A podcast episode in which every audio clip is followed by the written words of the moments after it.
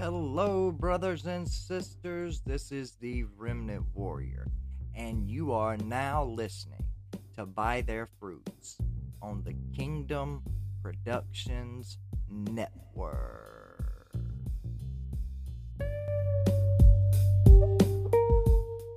By their fruits you shall know them.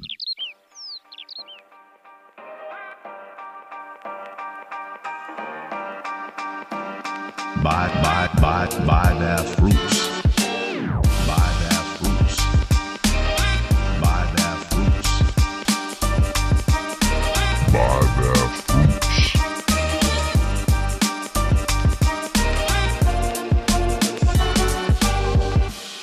By their fruits ye shall know them. All right, welcome to By Their Fruits. We got Gregory Reid on here. How you doing, Gregory? Thank you so much for coming on well, here. thank you. Thank you. Yeah. You know, I first saw, I think I've had you on Facebook for a while now, but I first saw um, the work that you did on the Out of Darkness, Out of the Darkness um, convention. And man, it blew me away. It blew me away. So I'm so glad that you're here with us and you're able to, we Thank want you to tell your story wherever you want to start and Yes. tell tell us about your life tell us about you know what you do uh, wherever you want to start school with me though man this is going to be great Yes, very much so. We're looking Okay. forward to. We're happy to ha- to have you on by their fruits, uh, Dr. Reid, and um, uh, yes, start wherever you want to, sir. Very good. Well, it's my pleasure to be with you guys. And um, my beginnings were in Southern California. My dad was a cop. My mom was a housekeeper, housewife, whatever they the politically correct term for that would be now. She ruled the roost, is what she did. my dad brought home the checks, and she made sure her three boys were in order. But Sounds like my grandparents and their relationship. yeah, but it was not quite as in order as they thought. I mean, they were products of several generations of just disaster. Um, you know, they were what they called uh, two generations of Jack Mormons Yeah. that were raised inside uh, families that had rejected the Mormon faith, not for spiritual reason, but for others. And so when you do that, you are cut off from the life of the Mormon church. And so everybody had to fend for themselves. My great great great grandfather helped to found the town of Nephi, Utah, and traveled with Brigham Young. So we had there was that lineage there, which had its own pre- repercussions on our family in a practical sense. So my mom and my dad were both in families where they were basically orphaned or raised by other people. My dad uh, ate out of a he was kicked out, I think, when he was 13 and uh, lived under porches and eating out of trash cans uh, until some family took him in when he was about 16 and he managed to join the military.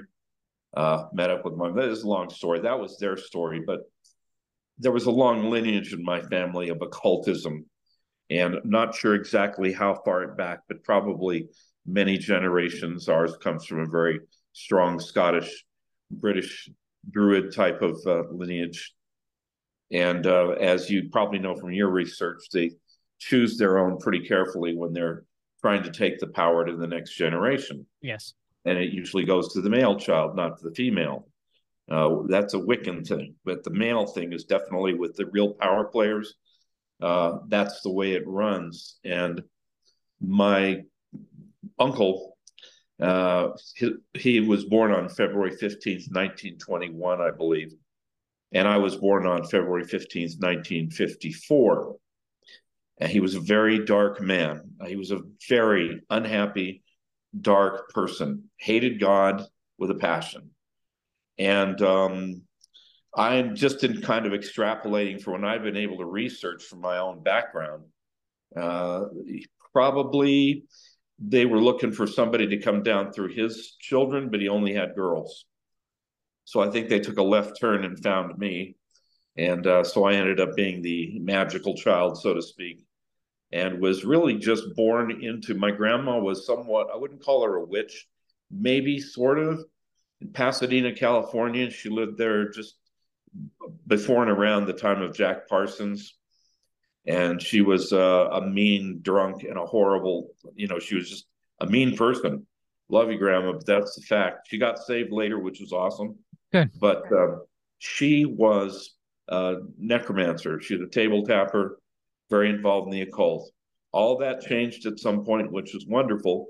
But I was born into a bloodline in which, from my earliest remembrance, everything was occultic. I remember having astral projection experiences before I was eight years old.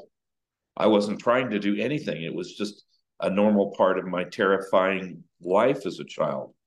And so somewhere between seven and eight, I think, and around after that is when one of our local groups got a hold of me. And I've had to put the, those pieces together one piece at a time over a long period of time uh, for them to make sense. But to, to give you the put together puzzle version, uh, that my uncle, another uncle in my family who's an uncle by marriage, was a very famous comedian. And uh, he, so he was my uncle's, they married the same woman at some point. So I was born into sort of a Hollywood. We were associated with a lot of Hollywood people. Yeah. And I lived in an area of California called Box Canyon, which is to this day one of the darkest places on the face of the earth. There was a lot of Druidism, there was a lot of cults up there.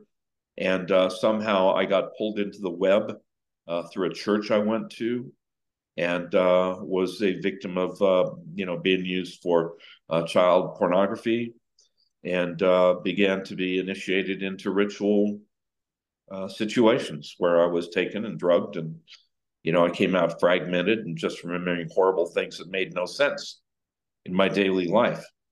And uh, so I had to compartmentalize all of that and just try to keep the nightmares out of my waking life. But after those ritual things happened, which I, you know, was somewhere when I was around, I guess I'm going to say probably nine or 10, uh, one of my friends who was part of the group, he's actually the one that kind of pulled me into the family, the, the whole group, Druid, whatever it was, because it was a mixture of Druidism, Satanism. They had some Native American uh, magic stuff. They had some voodoo. There was a mixed group, which was very common back then, which is very common with occult groups in general. Use whatever tool is going to work. Um, and at some point, uh, my friend Mark was murdered in a ritual setting. And so after that, I was so fragmented that I came home to my parents a completely transformed child they didn't even know who I was anymore. They, I was angry. I was, I started smoking and drinking, but I started to practice the occult almost immediately, and everything worked for me. Ouija boards worked for me. Seances worked for me.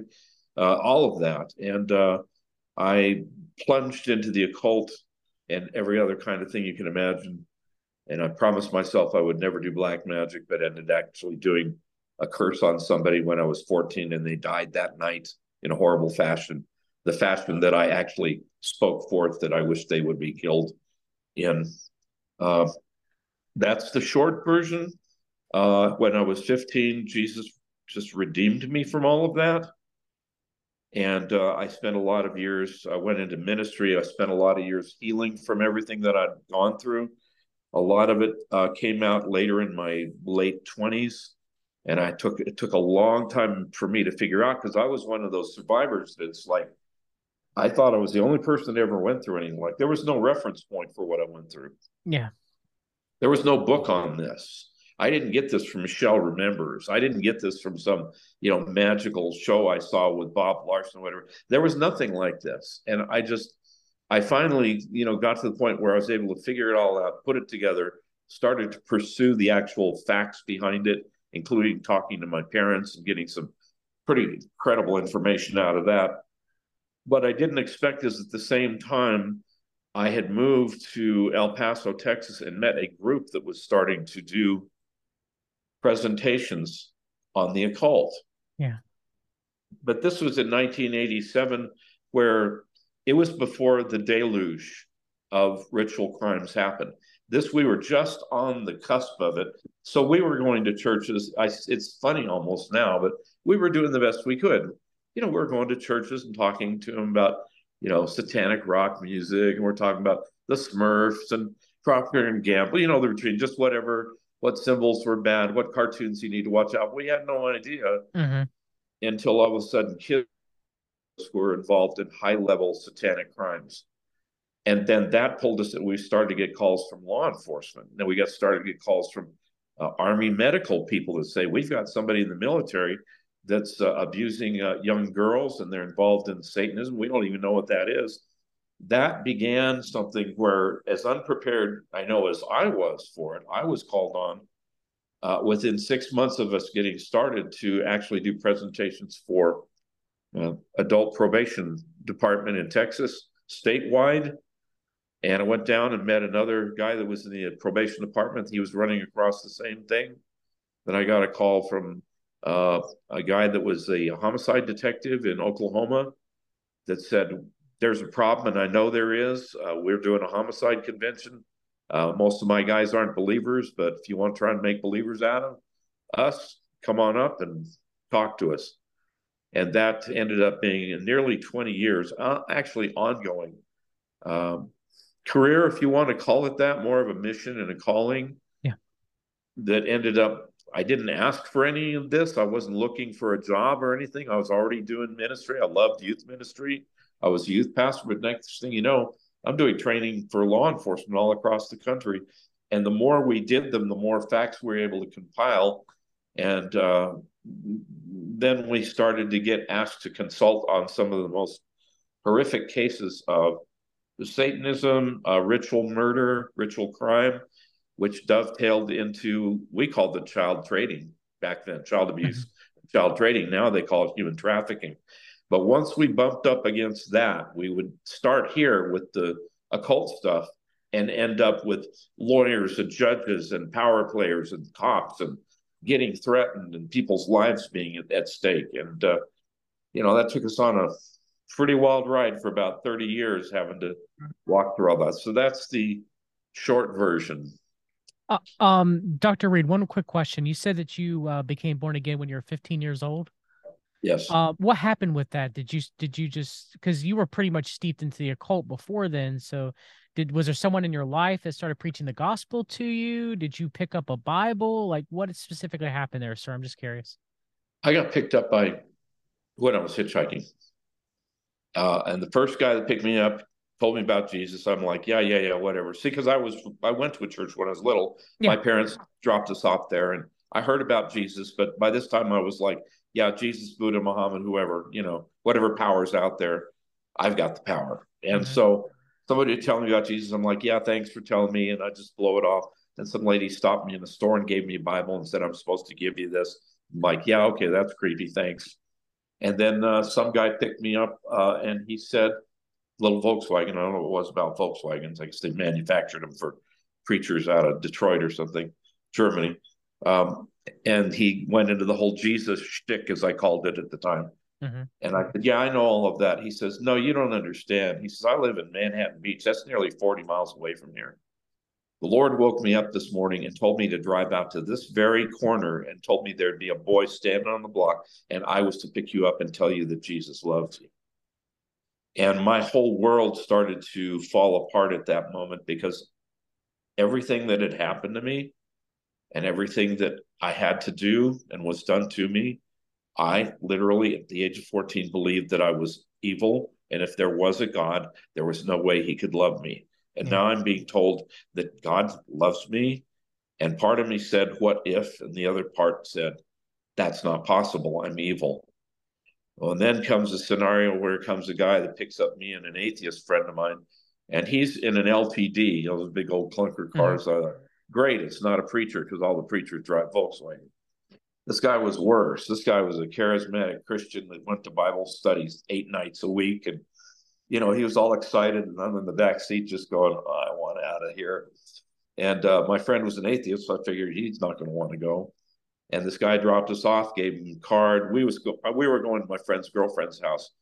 She wasn't home, and my friend looked at me and said, "Hey, let's go to this deal. It might be fun." I thought, okay, you've clearly lost your mind, but we'll go.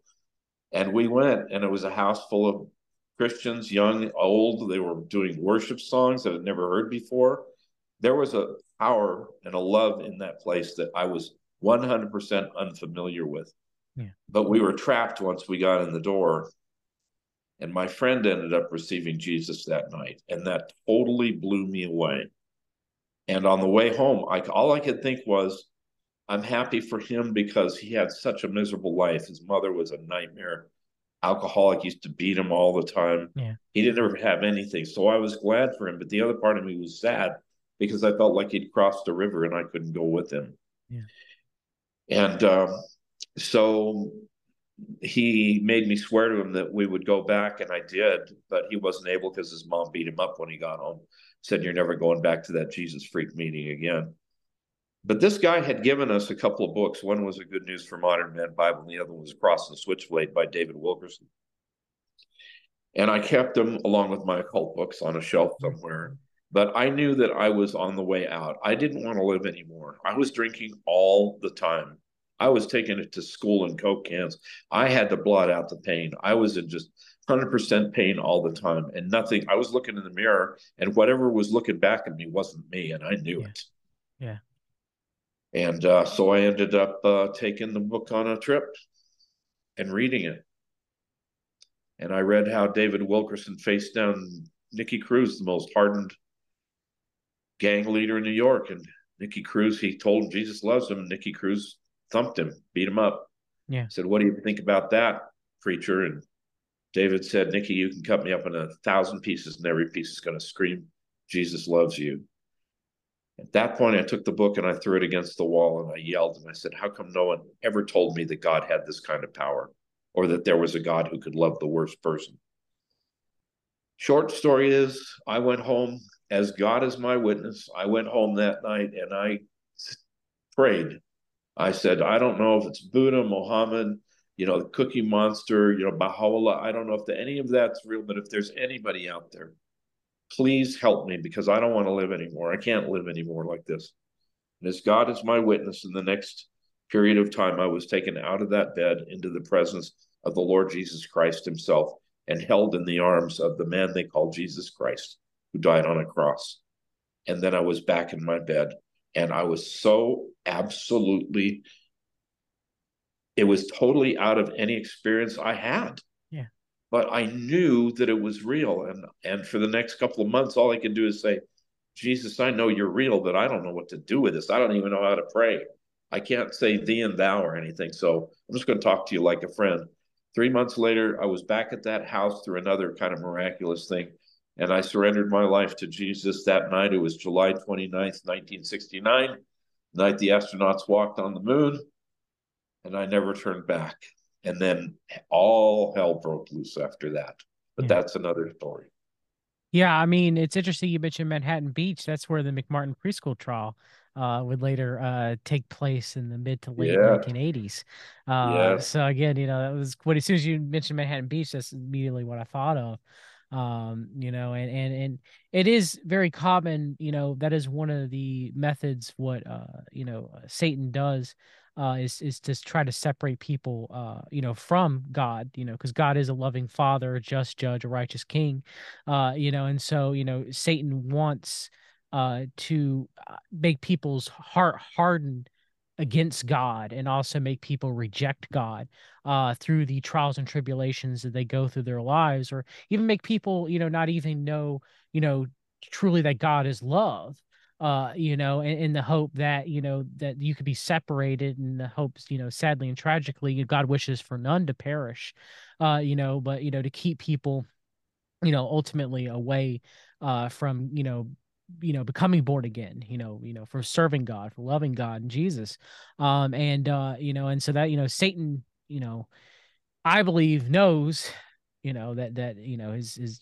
his days are eventually numbered right but you know you know he's as a, you know walking around the you know the earth as a wolf seeking to devour um you know that's one of the methods that he tries to do uh is is is is try to convince people that god does not love them and god doesn't want anything to do with them you know especially people who've had very hard and tra- you know traumatic lives such as yourself you know that's one of his primary methods is, is to you know sow that doubt and make it grow into sometimes even a tree of doubt and resentment towards god when god you know it's it's not you know it's not god's quote unquote fault that these things happen to people you know we we have you know free will uh you know and there's also um you know the sins that we can do with you know we do bad all by our, ourselves you know and god takes you know this evil that we do and this evil that satan does and ultimately uses it for his will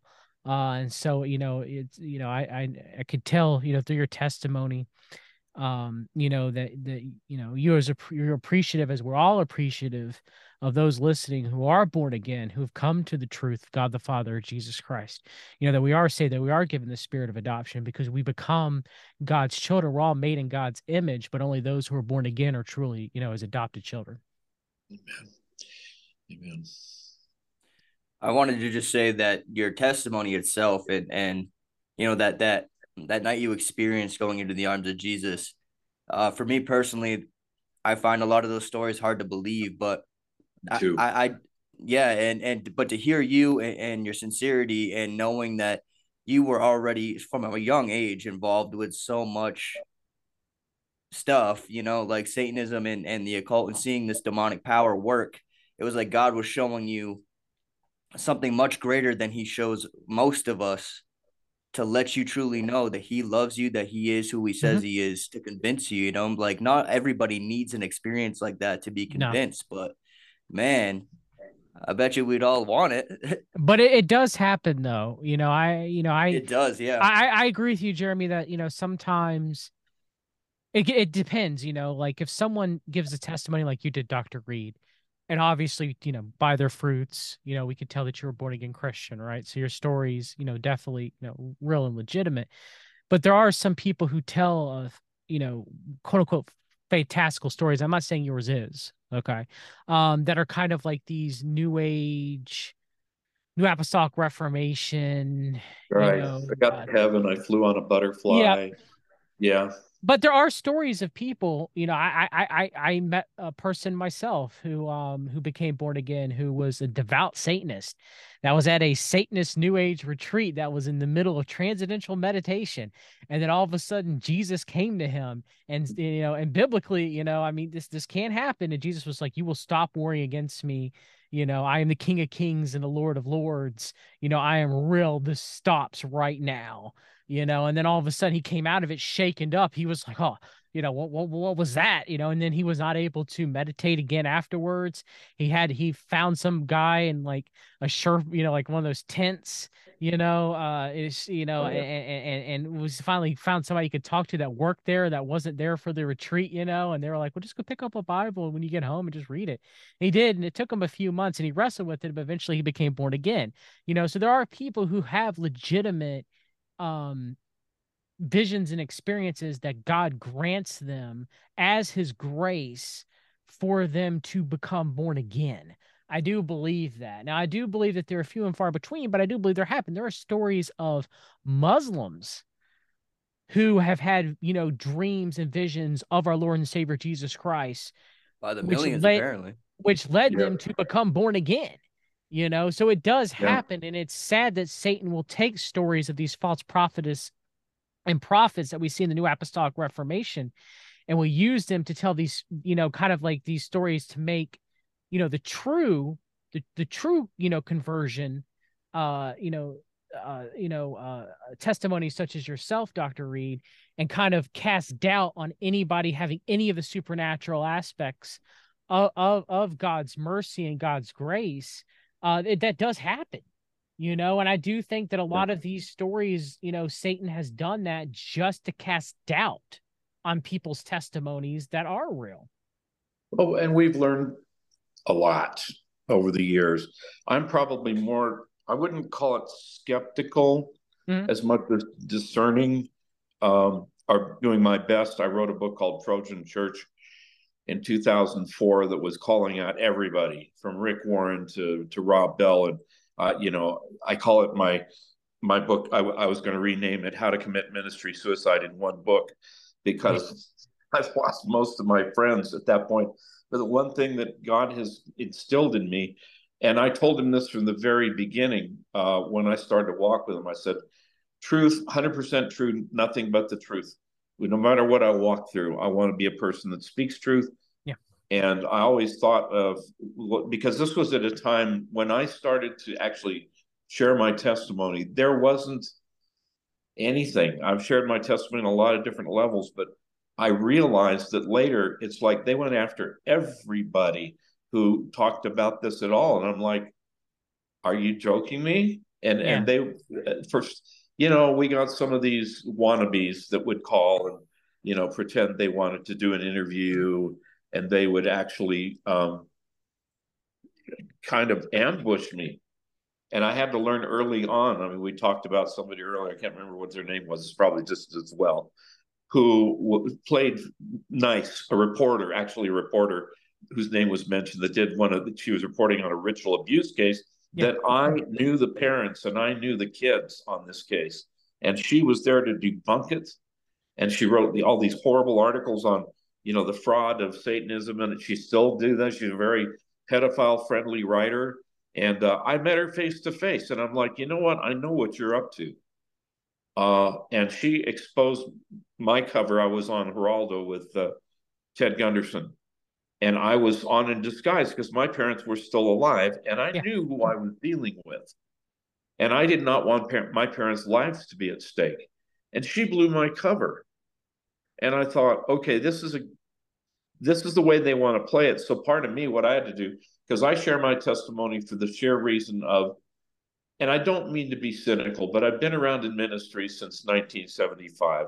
And I've seen all the circuses and I've seen all the shows and I've seen all the people that are out there to, to promote themselves, make a name for themselves, write a sensational book, make a lot of money, and then take the circus to another town. I don't mean to be cynical, but that's the fact.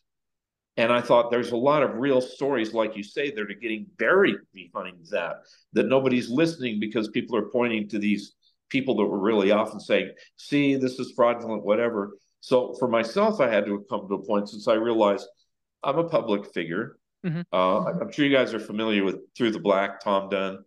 Uh, and, and, I did one of their shows, Tom and Jared's shows, four years ago. And this is after I've already fought all the battles. You know, I never thought I was going to go back into this field. Uh, and then God started to raise up Tom, and you know, Russ Dizdar was already out in the field. So I started to realize I was going to have to go back into the fight, which I didn't want to do. It's like I've already done that. I'm tired. Yeah. I want to write, yeah. you know, puppies and pancakes book some point, you know. Um, but when we did the video, it was on my testimony. It was on the winter solstice, and within a day, one of these little wannabe guys had put up three half an hour videos on Greg Reid, the fraud and you're like, are you joking? I haven't even gotten back into the fight yet. And they're already prepared to pounce on everything. So I had to kind of come from the, I had to develop a, I guess, a Ricky Gervais attitude towards all this. People say stuff. I say, you know what? I don't care. I'm yeah. not talking for you. I'm not, I, I'm not looking to prove anything. And like Paul, I have to say, as God is my witness, this is what happened, whether in the body or out.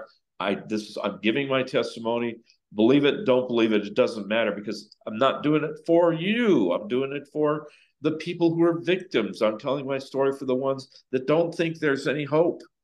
And that's really had how I've had to approach the monstrous satanic panic war that was waged against us once we got in the middle of it.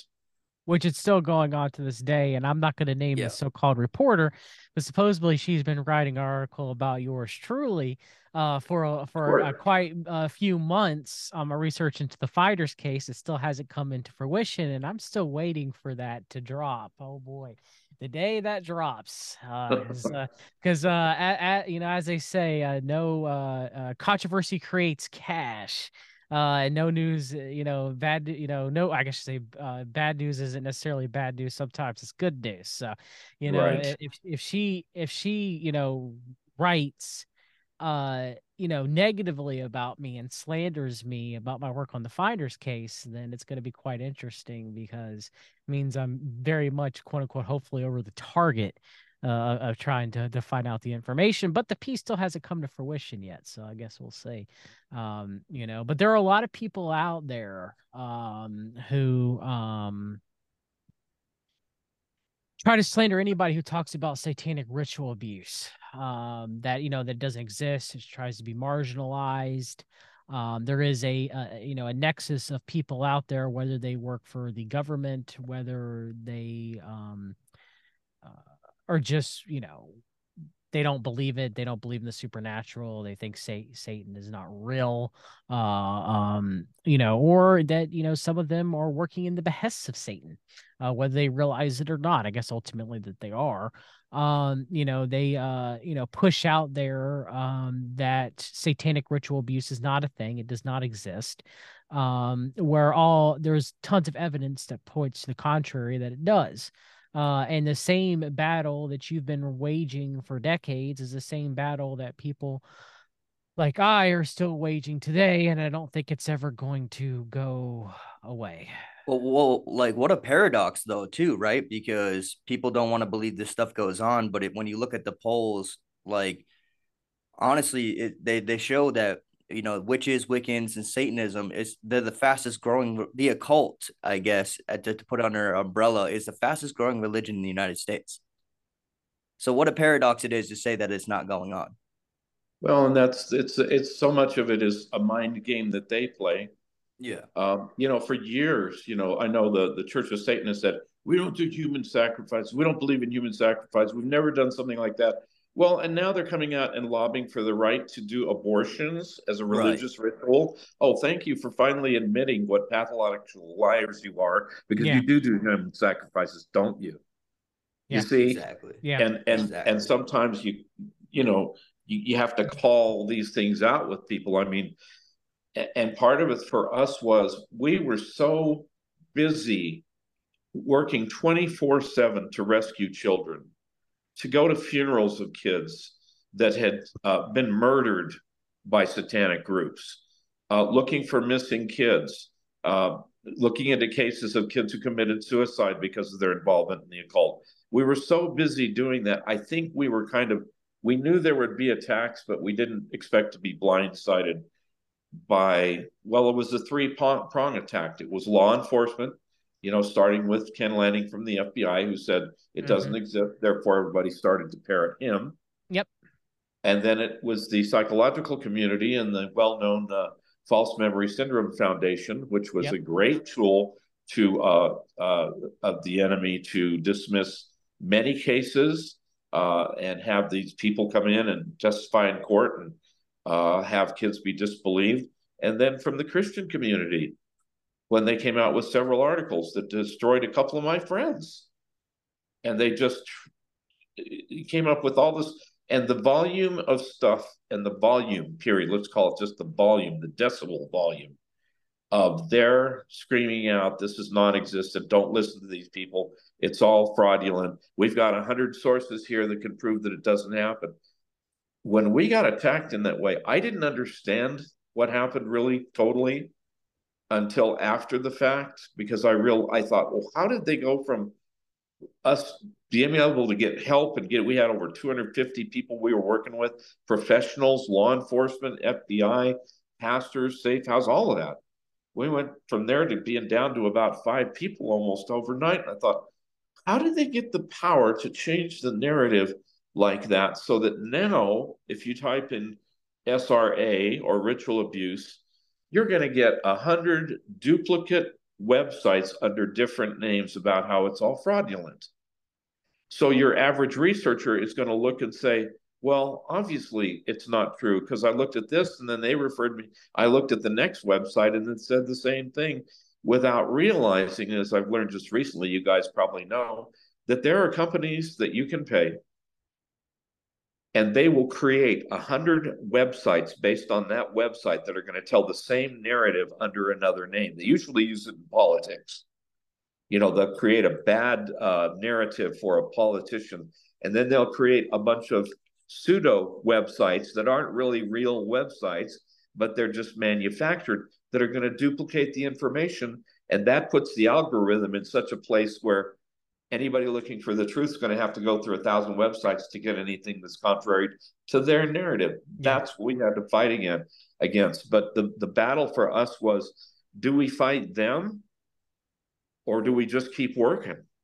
And we had to keep working. So there wasn't a lot of time to defend ourselves or defend our friends. And uh, it was just horrible the way things turned out for a lot of them. It was very, very painful. But the work went on and uh, it continues to go on. There's a Yeah. supposed qu- there's a supposed quote. Hold on, Jeremy. Let's say one last uh, one thing about it. There's a supposed quote from Alan Dershowitz, quick, 1994. What are the benefits of joining the False Memory Syndrome Foundation? People who care deeply about victims of sexual misconduct should be appalled by those who falsely cry wolf. In the end, everyone benefits from a policy which deters false accusation and encourages true accusations. Alan Morton Dershowitz, 1994. Interesting. So that's all I got to say about that. Go ahead, Jeremy. Yeah.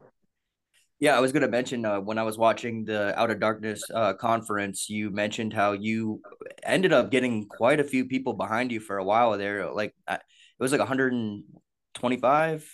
I don't remember the exactly what it was. yeah. 250. Yeah, and then it would drop down to about five. Yeah. That was uh, What happened there?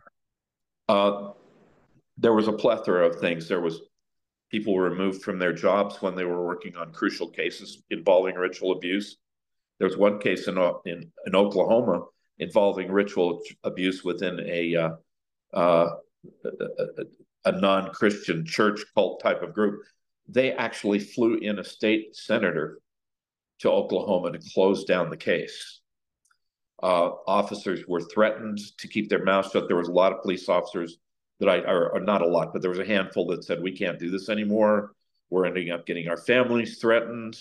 Uh, their lives were threatened. Uh, they couldn't stand up against the spiritual pressure. Their marriages were in shambles.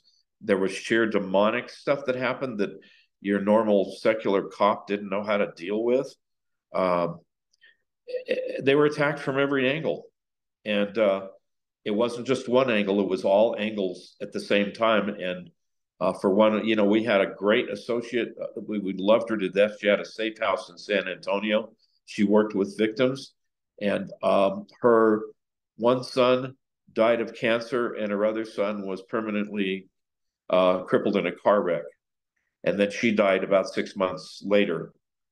Uh, so we lost a lot of people that way. My, my, mentor in the work, she died of cancer a few years ago, but there was a sense that there was working going on in the background spiritual working to just make sure we shut our mouths and that we were not going to be listened to. So, yeah, it came from a lot of different angles. And it's still going on today.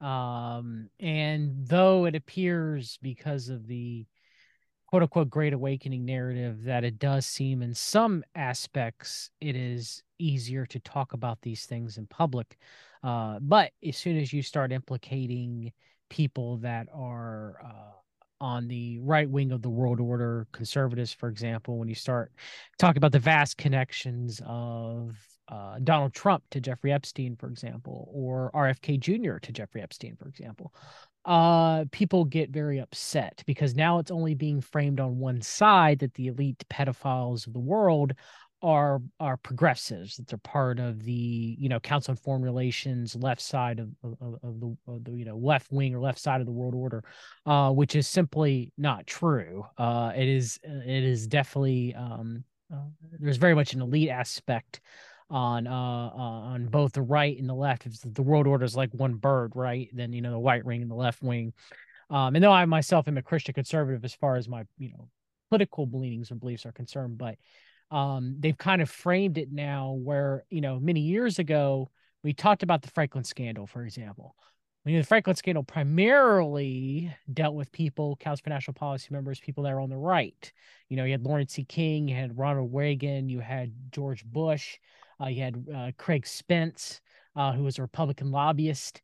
You know, and so you know, no no one really had an issue with you discussing that, but now they're trying to frame everything as just being uh, a progressive issue when it comes to elite pedophilia, uh, which is simply not true. And that's kind of how it is nowadays.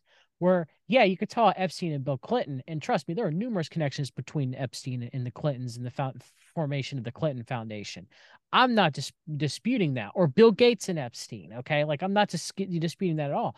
But the moment you bring up the right side quote unquote right side, the conservative side, that's when he gets slandered. That's when people get mad. That's when the cognitive dissonance sets in. That's where we're in now because it's been politicized. And I think beforehand you couldn't talk about it all.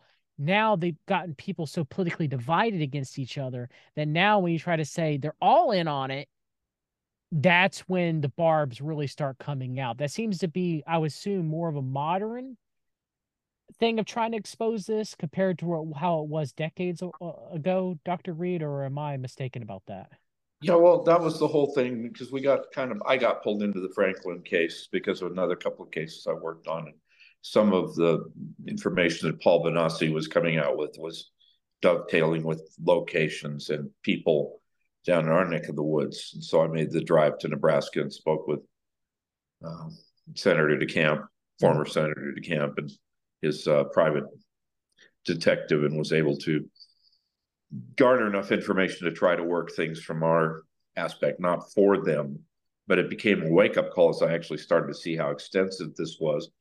And I knew, you know, I mean, Franklin dealt with, you know, uh, uh, Larry King, you know, singing at the 1984 and 1988 Republican national conventions. And when I usually, when I did that, this part of the program for therapists and stuff, most of who are very liberal and stuff, they were like, yeah, now we know. And it's like, look, it's on both sides. Yeah. It is two sides of the same point because people are compromised when they get in government when it gets to that level.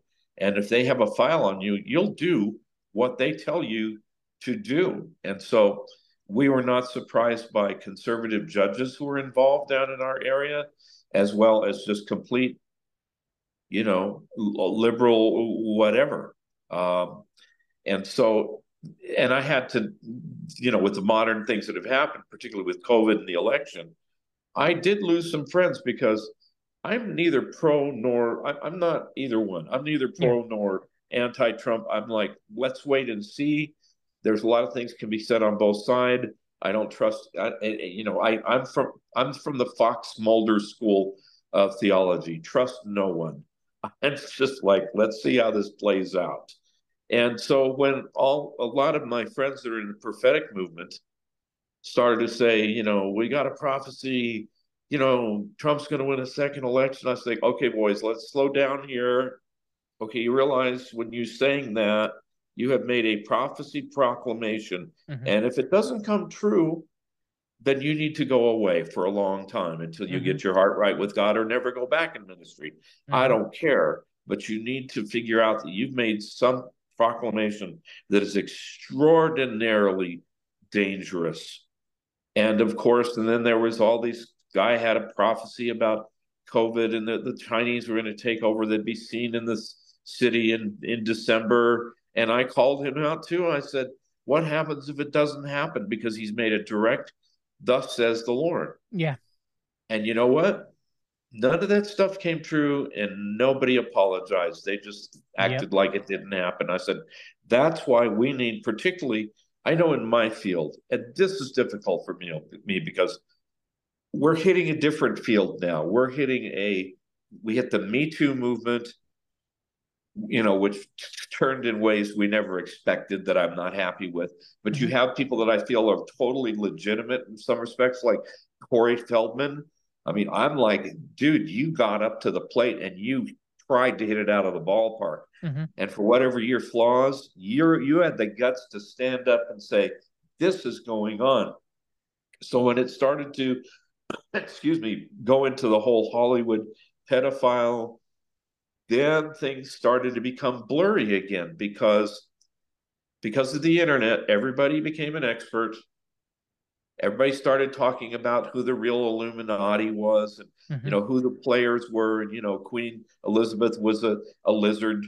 And you know all this i'm like okay can we just back up the nonsense wagon here for a minute? Because i don't know everything about everything but i do know that i've been around this rodeo before and I know how the game's played. And I know most of the stuff that's out there is misinformation, disinformation, so that we never get to the core truth of what is really behind this and who's really behind this. And I think probably one of the most insightful books I read was by Malachi Martin.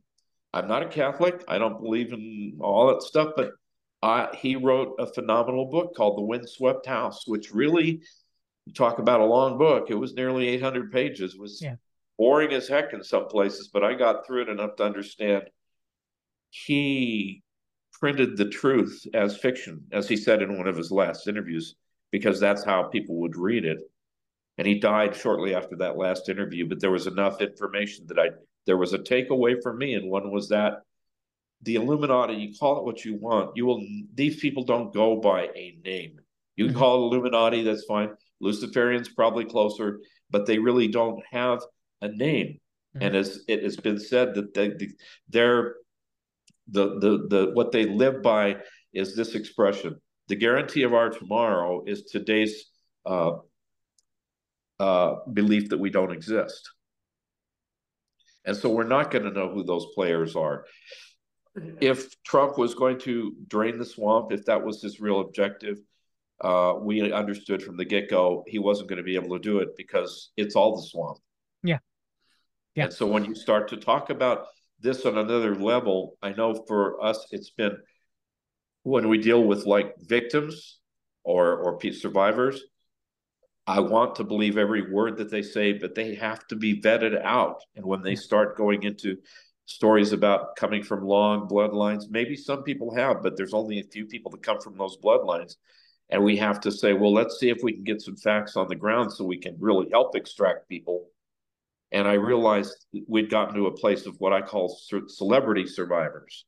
Yeah. And I, I don't, I, I'm terribly sorry because I don't mean to sound cynical, but I'm trying to just say how we've had to you know, I'm half private investigator, half youth pastor. There's nothing wrong with being discerning, sir. There's nothing wrong with that, Dr. Reid. Well, part of what I had to do is, for example, there was a, a person who was doing YouTube videos about being a survivor, and I thought that's great. We need a voice, and then she started talking about all the people that she had been abused by, and I thought, great, we need the voice. And then all of a sudden, it's not just this person, but it's this high level person, and then she's been abused by this president, mm-hmm. that politician, this other president, Queen of England. Lot of just went on and on, and then she made the mistake mistake of attacking one of my dear friends, Russ Dizdar, and calling and calling him out as being on the other side. And I said, you know what? You just you just showed whatever you're about. You made a huge mistake for me because whatever credibility you have, yeah, is because and why why do i know that? Because i know the person and i know it's not true. And then shortly after that and then it was it her story got more elaborate. Uh and uh, this is dark humor so forgive me but i was actually going to do a t-shirt at some point that said i was abused by nobody famous and all i got was a stupid t-shirt. Yeah. Because you know it's like everybody's they're not just were involved, but they were important and special, and you know, like all of that. Uh, but my my experience is, most survivors of the occult world were nobody special. We were throwaways, and there's a few of us that they were grooming for something more important. But very few people were these, you know, powerful people in government. So, what also alarmed me is that this person asked for survivors all over the world to record their personal survivor story and send it to her. And I thought, lady, you've just put an X mark on every survivor that ever has been in contact with you. Have you heard of the International Tribunal of, Nas- of Natural Justice? No. Okay, they try. Okay, so they uh, they tried to do the same thing where they were having survivors go and give their their accounts and their testimony to the INTJ, and the INTJ had certain figures in it, like uh, Robert David Steele, the former CIA agent who was a major New Ager, a major pusher of the QAnon operation, uh, was a major part of the International uh, Tribunal for National Natural Justice, and so was the New Ager Sacha Stone. Okay, so it was a place for people to go and give their testimonies of satanic ritual abuse and elite pedophilia to kind of enter into record and it's like okay so who's watching the watchmen here on this? You know and so you know that would always make me uh, be, be very nervous. Uh, there's more research about the intj too as well too which by the way talk about rfk jr rfk jr you know with uh del bigtree uh spoken uh, spoke to the intj for example. And so you know there there uh, uh i i yeah so there's very you're right there there were there was a group and it goes ab- above the INTJ. And I think I know who you're talking about. I won't mention them here, but they were also funneling people to them too. And that's where these testimonies were going of you know, satanic ritual abuse survivors and ritual abuse survivors elite pedophilia were going to be collected by this group that effectively worked for the governments around the world, the elite. And that's sad, but that's exactly what was happening. Well, and that's where we, at some point in all of this, once we moved from dealing with survivors on all levels, I mean, it was very visceral for us. This was not going to be on the next Geraldo show. This was, you know, little babies, you know, that I'd held in my arms that had been ritually abused. This was going to the graveside of a 15 and 16 year old girl and boy who were ritually murdered because of their involvement with one of these teen groups. These were uh, funerals of kids who yeah. didn't have a clue until they killed themselves what they were involved in. That was the level, you know, the survivors that we met, that their lives would never be the same. They were total train wrecks because of what had happened to them. But when we got involved in why it happened and started to learn the facts behind something that was called a conspiracy theory and, and, until the government finally admitted, yeah, they did this stuff about just in the last year or two. You know, we'd say Monarch, we'd say MK Ultra, and they would say that's just conspiracy nonsense. Now it's documented fact, but at the time, so many of us, so many people were talking about it, so many survivors, something of that nature did happen. We didn't know what we're dealing with. But what we did know is suddenly there were a couple of experts that came into the field that claimed to be deprogrammers that we found out were anything but. And then we found out at one of our top conferences, while everybody was paying attention to these deprogrammers or claimed to be, there was somebody that came in and signed up under the conference as an insurance agent that were actually still working for the company. They were there to find out what we knew. And I'm like, okay, this is just getting this is crazy now. All right. I- will say this on the record. I, I won't give it too much detail, but I've done a lot of research in the James Toward case. And I know that, and this will be one of the cases that I write about after the fire, is Lord willing, if I'm still living. There was kind of a truthful aspect to the false memory associ- uh, false memory aspect, and I'll say this: there was an insurance company that knew that they can get money by muddying the waters and working directly with the United States Central Intelligence Agency. Okay. And it was a law office that was deal- dealing with this too. And they were using a therapist who knew hypnosis to plant the same memory about a convicted pedophile so that they would all tell this same memory to run a massive lawsuit to be able to get money but to not implicate certain agencies like the Church of Scientology in being involved in this uh-huh. elite pedophile scandal. All right, yeah. where this man is a convicted pedophile. All right. So they were implanting memories, but it was to hide the truth of who was involved in this case. And it's a Glendale Montessori school case. Okay. They were they and so you know there there it can happen, but no one's ever talked about it happening that way.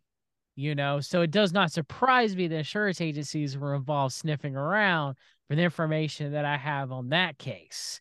Okay, where the where the insurance agencies were involved, lawyers were involved, you know, with the psychiatrist, putting these false memories, rate, you know, kind of, you know, implanting false memories, but keeping, you know, kind of uh, the aspects of true involvement in this case of, of, of who was involved, whether it's government agencies, whether it's Church of Scientology, out of out of you know the truth coming you know to light about that, and and all for you know the main perpetrators to not be named and for there to be massive payouts that they would end up getting paid for this horrific, you know, child pornography and satanic ritual abuse and ritual abuse that was going on in Stuart, Florida, you know? And so, I mean, that doesn't surprise me at all you know, and so well, I, of course, when I say false memory foundation, yes, it was definitely you know horrible, corrupt, but in this case, they were implanting false memories to cover it up.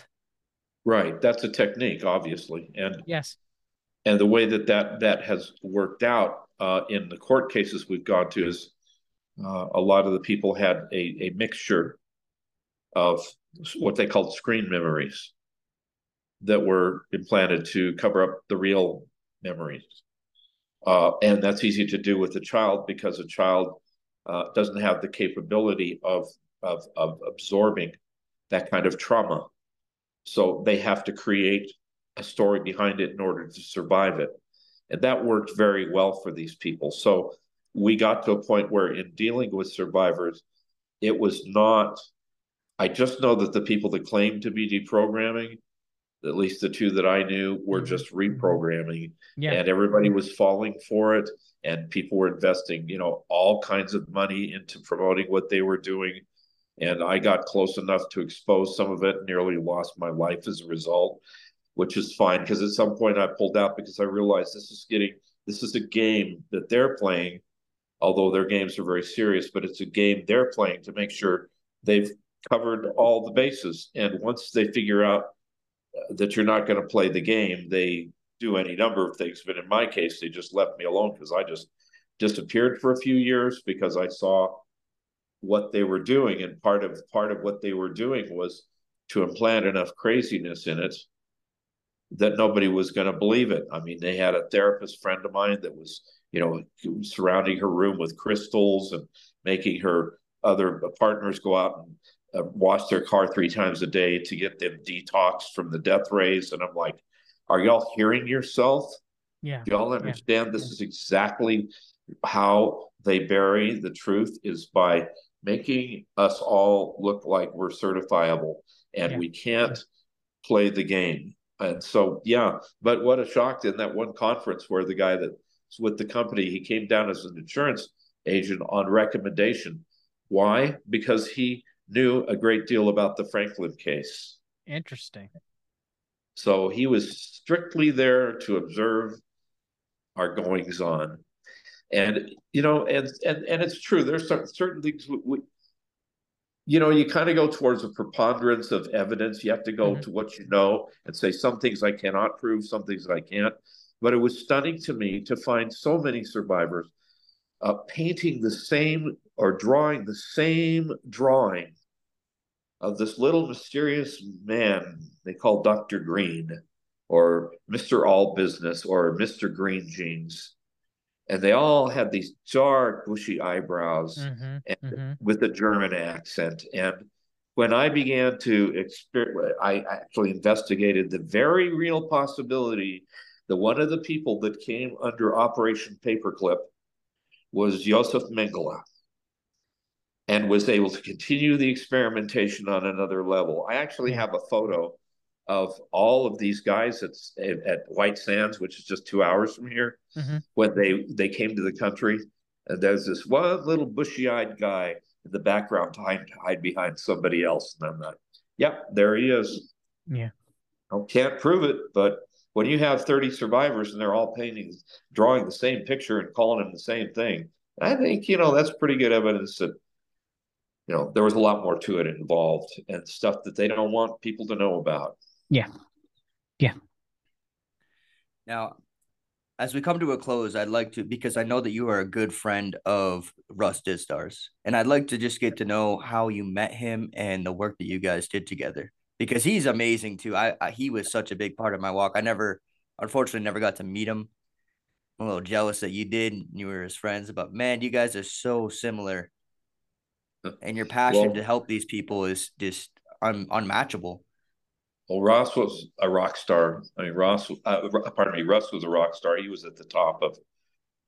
And the funny thing is, is we didn't meet until actually officially in the last, I think, 15 years.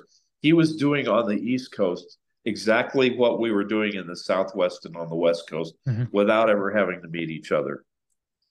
And so it was only when we invited him for a conference we did in St. Louis that I actually got to meet him face to face and had him and his team come in and they did a two day conference with us. And I just loved the guy immediately because he's completely biblical, but he had that fire. He was a warrior. He wasn't afraid of anything and he was going to go out and do something about all this, you know. And the thing that strikes me about Russ in retrospect, he was just a happy guy.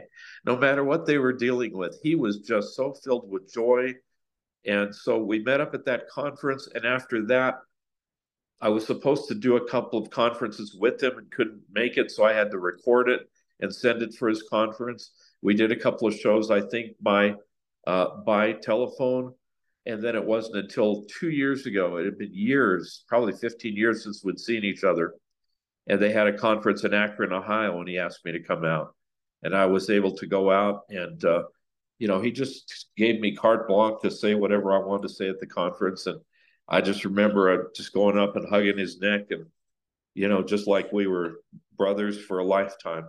And I've got one picture that shows he and I talking, and it's a, it's a treasure because we had no idea we were going to lose Russ shortly after that, as we have lost several of our friends just recently that are doing very significant work in these areas. Everybody from not necessarily just ritual abuse, but exposing you know the lies that are out there you know uh, dr michael heiser uh, right. uh, joe taylor the people that we were we dearly loved and, and then losing russ and shelly was just a it was a real blow and uh, i'm glad you asked about him because uh, i will always carry carry part of his armament when i go to battle knowing that i was not alone because he was out on the same battlefield yeah. And that gives me the shivers.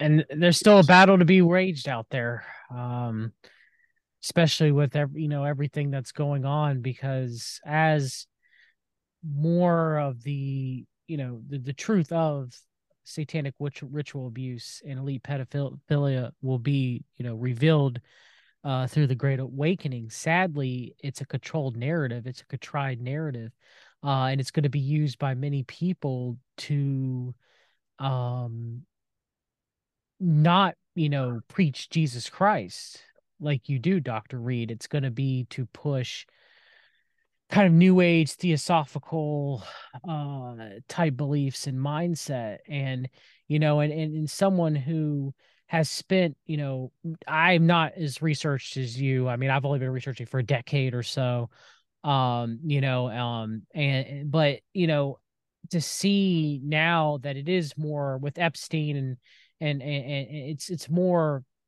you know people recognize it now. They they they they they've heard of it now they're not so quick to ridicule it but it does seem like it's setting up for um kind of like an unveiling of this to the world which the theosophist the original conspiracy theorist alice bailey you know this is called the externalization of the hierarchy um, and in doing so it seems like it's going to be to set up uh kind of we are you know entering into the tribulation it's going to be used to set up um the the beast the beast system the antichrist the old world order i believe is kind of like the totalitarian world order that we see now uh, and that's going to be crushed. It's going to be exposed, right, from dark to light. But within God, there is no darkness. There is only light. See, dark and light's like Masonic. It's it's like the Masonic uh, black and white checkerboard. Uh, and so, you know, I know for you, it has to be interesting of someone who's been, you know, who's dedicated their life uh, of exposing elite pedophilia and and and and you know um ritual satanic abuse and working with survivors and the trauma that you've had yourself in your own personal life you know it's now becoming you know to the forefront where people are you know acknowledging it now. It looks like more than they acknowledged in in the past per se of being real the problem is unlike the 80s and the 90s where it was christians that were recognizing it now now it's everybody, but they're removing the satanic, you know, part of it. They're removing the Christian, you know, the Christian worldview out of it. And now it's being exposed to the masses, but it's being controlled in that it doesn't lead them sadly to Jesus Christ and to the truth of Jesus Christ because they go down the quote unquote rabbit hole. They get initiated. And I know that has to be in some part, and the reason why maybe God's bringing you back onto the battlefield is to discuss this, you know, from a biblical worldview perspective, you know, you being born again yourself, because there's not a lot of us out there and it's dwindling and it's dwindling fast. Yes. And soon it's going to be, you know, exposed to the world that, yes, the elite are evil, and of course they are, but here comes the Antichrist and the antichrist is going to save us from this elite evil world you know and that's in my opinion that looks like what's being set up right now possibly so I think you're you're probably very correct about that. And one of the things that has been revelatory to me, and I think so crucial, and I appreciate what you said about that because the gospel of Jesus Christ for me is the most important thing in the world. I would rather be giving my testimony before an audience of young people than Yes. be crowned, you know, the most important person on the face of earth because I know who Jesus is and I know what he did. And I know it is not a contest. I know that I know who Jesus is. And these people don't scare me because I know who Jesus is. And they Mhm. don't. Uh, but at some point, I realized a lot of the attention that's coming to the human trafficking thing, and it's important, it's all important, but they have an agenda. and part of that agenda is um, I only came to understand it just to understand the, the pure demonic evil that is Satan, that I realized it's not so much at this point about who's doing the trafficking. We mm-hmm. know they're there. Where I'm not surprised by anybody that comes out in Hollywood as a pedophile Mhm. at all. But Mhm. it's not, we need to not be so much focused on who's doing the trafficking, but who they are trafficking because the horrible reality of this is is that the victims and the children i mean Yeah. i'm not the whole border thing here the border being open has done so much damage to the human trafficking groups that are trying to save these kids because now nobody's keeping track of them they're coming across the border with complete impunity and Yeah. being they're already got safe houses for. this is having the borders open has been the best thing that's ever happened for pedophiles satanists and human traffickers in the last mm-hmm. hundred years but the point is is that the children particularly and the young people they're just cattle to be slaughtered and these people that come out as victims they're tagged. If they Yeah. dare to come out they're tagged like so much cattle. That's how little these people care. The true luciferian satanic monsters that do this stuff they refer to their own children as their animals which tells me everything i need to know about them. So that makes me want to double down and say okay arrest all these people. Everybody knew epstein was going to off himself. You know i called that a year before it happened. Mhm. that's a given. Has it changed anything no because the children are still cattle to be devoured by evil people. And so that motivates my heart, first of all, to tell Christians you need to pray and do everything you can. If you can rescue these children, if you see a child being trafficked, don't just sit there, do something about it. And the other thing is, I want to reach the kids out there. There may be kids listening to your program that they're Yeah. They're living on the streets. They did prostituting themselves since they were eight years old because that's what they were raised to do. They were just cattle that were used by these groups and discarded. I want them to hear the message Yeah, amen that there's hope for them that God has not forgotten them. That's got to be the message. Yes, because that's what ultimately changes a person's life, and ultimately, you know, what what is most important is the preaching of the gospel that Jesus Christ commanded us through the Great Commission. It's the same for people, for example, that are, you know, it's like all these court battles and all of of, of the elite crimes getting exposed in politics and whatever. You know, it's like when the Supreme Court, uh, you know, made it difficult more difficult for you know abortions uh, to occur. Yes I, i'm glad that happened don't get me wrong here okay? But without the preaching of the gospel and people getting saved and stuff like that like it, it- what what what win is it? You know without without you know hearts being changed and people deciding not to have abortions and not to have premarital sex you know like like w- without you know the the gospel and the change of heart that comes with this against a wicked nation you know you know yeah it it, it, may praise god it, it may have saved and changed the minds of some people to have abortions but the grand totality what, what did it do without that you know heart change without a person becoming born again? You know they are still truly lost. You know they they are you know they are still you know uh, you know lost lost to death. You know they're still damned to hell. You know and so you know that's why it's it's important and that's why I'm appreciative of your work, Dr. Reid, is because with the exposure of all this, with you know, the, the, like for example, the Mormon group uh, Operation Underground Railroad, uh, that supposed supposedly allegedly uh, saving uh, kids from human trafficking, but they partnered with you know CMP Glenn Beck and I don't know how true technically that is, but is the gospel being shared to them, or you know, or or, or you know, are are these survivors of human traffic trafficking, you know, or, or are they showing Christian love? Are they showing the love, of, you know, of Jesus Christ? Uh, you know, and so th- th- that's why I'm, you know, I I'm thankful that Lord saved a wretch like me. Uh, you know, that someone who has knowledge, you know, hasn't been in the, you know, hasn't been out there, you know, on the battlefront as long as you have, sir but to be able to expose these things and preach the gospel at the same time to you know to shine light you know on, on the the deeds of darkness uh you know as we're called to do you know ephesians 5 ephesians 5 11 you know having a biblical worldview and both exposing the world order exposing the elite exposing the works of darkness exposing satan but also preaching the gospel which is for you know for you know you know and helping people as well too as james said we have to you know if you if you meet a homeless person feed them first take care of the physical needs first then preach the gospel to them you know but you know but that this is as the quote unquote great awakening happens okay it's going to be less and less of that happening sadly and it's going to be more of exposing the darkness to set up for the antichrist because people will be claiming for peace and safety but less of the actual gospel being preached which is one of the most important things because you know the, you know from you know hearing the word of god comes faith you know comes believing you know and so you know we, we have to be doing these things. We have to be doing both. We can't just be exposing the darkness of the world because we're just doing that and we're not preaching the gospel then we're no better than the new agers and the theosophists that do yeah it. they, they leave people hopeless.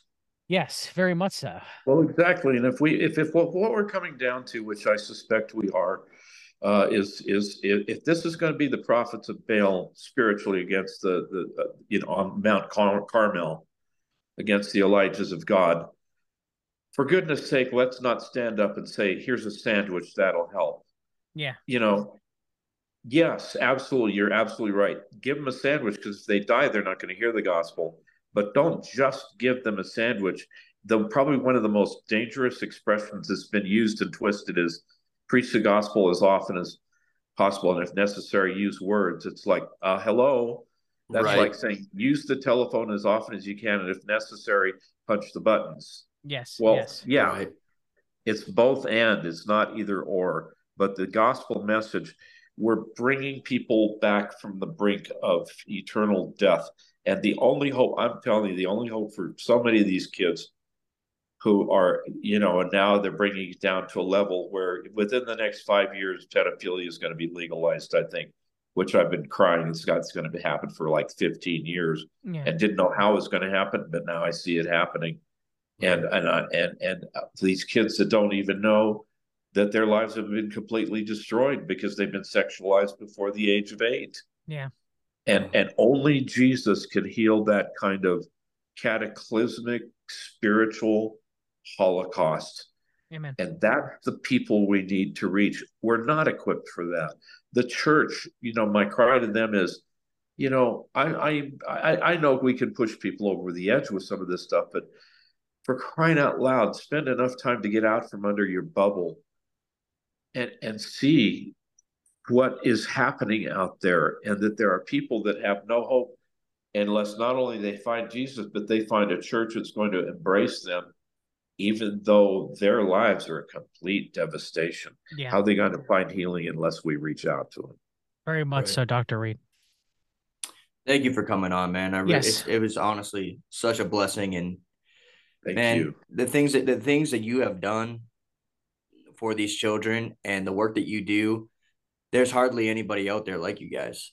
And when I say you guys, I mean you and Appreciate Russ. It. I know Russ has passed, but man, you, what you're doing is so important. And I hope that there's a way to rise up some sort of younger generation to make them aware to, to, to fill the shoes that need to be filled one day you know. Well, Tom Dunn and his crew are the next up, and I'm glad that they took everything that Russ gave them, and they're gonna they're going out onto the battlefield. So pray for Tom and his crew too, Amen. because they're the next generation. They're the next generation of warriors. And I told Tom, I said, I may not be able to be on the front lines. I'd probably be taken off because I'm going to get myself killed out there. But if you're going on the front lines, you have my sword and my shield because you're the next generation. So I appreciate those kind words. And I, I'm just encouraged to know that there's people that are carrying on Russ's legacy and that they're determined to do everything they can to stop this mess. So thank you for that. I appreciate it. I'm so gratified to be able to share this time with you guys. Is there any other is there any resources or that you're involved with or that you would like to share with the audience that they can look at Yes. your material or any of that stuff? that Where can they like to find you. Dr. Reid? And also any Uh, anybody else that you recommend, sir? Yeah, uh, my books are all out there on Amazon somewhere. Gregory Reid uh, is where you're going to find them on Amazon. I do a podcast called Extreme Times Truth in the Shadowlands. And uh, I very much recommend uh, Tom Dunn Through the Black. I think that's a great resource because they've got their finger on the pulse of who's doing things right now in this area. And uh, you know that's that's about all the resources we have at this point. But uh, you know, tune back in later in a couple of months. Maybe we'll have a whole lot more. That's my hope. Amen. Amen to that. Man, Yes. I, I hope that a lot of people get the meat out of this of what uh, the extent of what is happening in the world right in front of our eyes. You know, so so many people are just so distracted and worrying about this and that, and they have no idea what the heck is actually happening in front of them. And you know, that you the fact that you guys are bringing this to light and have been for decades, you know, it, it it's amazing. And I hope that young people like me are able to find the material like materials like you and Tom Dunn and and that spreads like wildfire because we need it especially like John said when the times to come you know the gospel's going to be taken out of it more and more you know there's going to be a little like a literal remnant left Yeah. and and I hope that they fight until the end man I really do And as long as God keeps me on this earth, which I hope is many more years, my hope is that when I die, an angel's going to be grabbing my sword and saying, "Okay, you can stop now. It's over." But as long as God has me down here battling, just know that I'm here to serve you guys too. I'm here, to serve your hearts and your generation and uh, anything that I could ever do to help serve you in the battle that God's called you to. Uh, please don't hesitate to call on me. Thank you, Dr. Reid, for all that you do. Amen, brother. Um, all right, that's it for By Their Fruits. Anything you want to add, Jeremy? no man I'm just uh I, I'm sitting here kind of just soaking this all in man uh, this has been this has been awesome Yes, very much so. All right, God bless everybody. Uh, take care. Definitely look into Dr. Reid's work. Um, and God bless each and every one of you. And we'll see you uh, soon. Bye.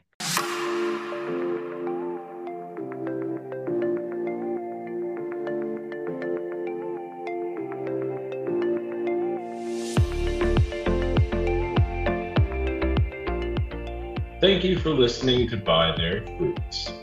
May the Lord bless the giver, the gift, and the receiver.